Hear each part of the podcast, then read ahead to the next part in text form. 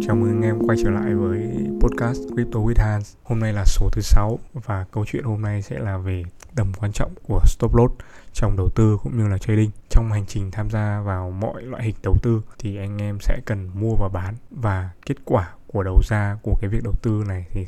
sẽ có bốn kết quả. Thứ nhất là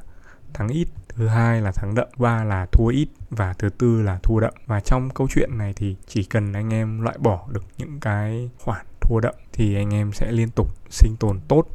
với những cái khoản thua ít và những lệnh lãi nhỏ, xen lẫn một số ít lệnh lãi lớn cho đến khi anh em thắng đậm và kiếm được rất là nhiều tiền. Và đó cũng là cái lý do mà những cái những cái người trader mà mình quen, những người trader người ta kiếm tiền rất là giỏi, họ có lợi nhuận tốt thì mình có hỏi thì họ luôn luôn sử dụng stop loss và đó cũng là cái lý do mà những cái nhà đầu tư dài hạn, những người có tầm nhìn rất là xa thì họ cũng luôn có những cái chiến lược quản lý rủi ro cho riêng bản thân họ. Mình nghĩ là có khá là nhiều người nhầm lẫn với cái câu chuyện là làm holder thì không bao giờ có câu chuyện cắt lỗ, chỉ có mua mua và mua. Đấy, không có câu chuyện đấy. Những cái nhà đầu tư dài hạn xịn mà mình từng biết, người ta đều có chiến lược quản lý rủi ro riêng hết. Cái khâu quản lý rủi ro này thì mình sẽ chia sẻ trong cái podcast khác, quay trở lại câu chuyện. Thì cái việc all in vào một token, all in vào một hệ sinh thái và nghĩ rằng view của mình là đúng nhất và nó phải xảy ra thì sẽ mình xua 100% là sẽ dẫn anh em đến một cái ngõ cụt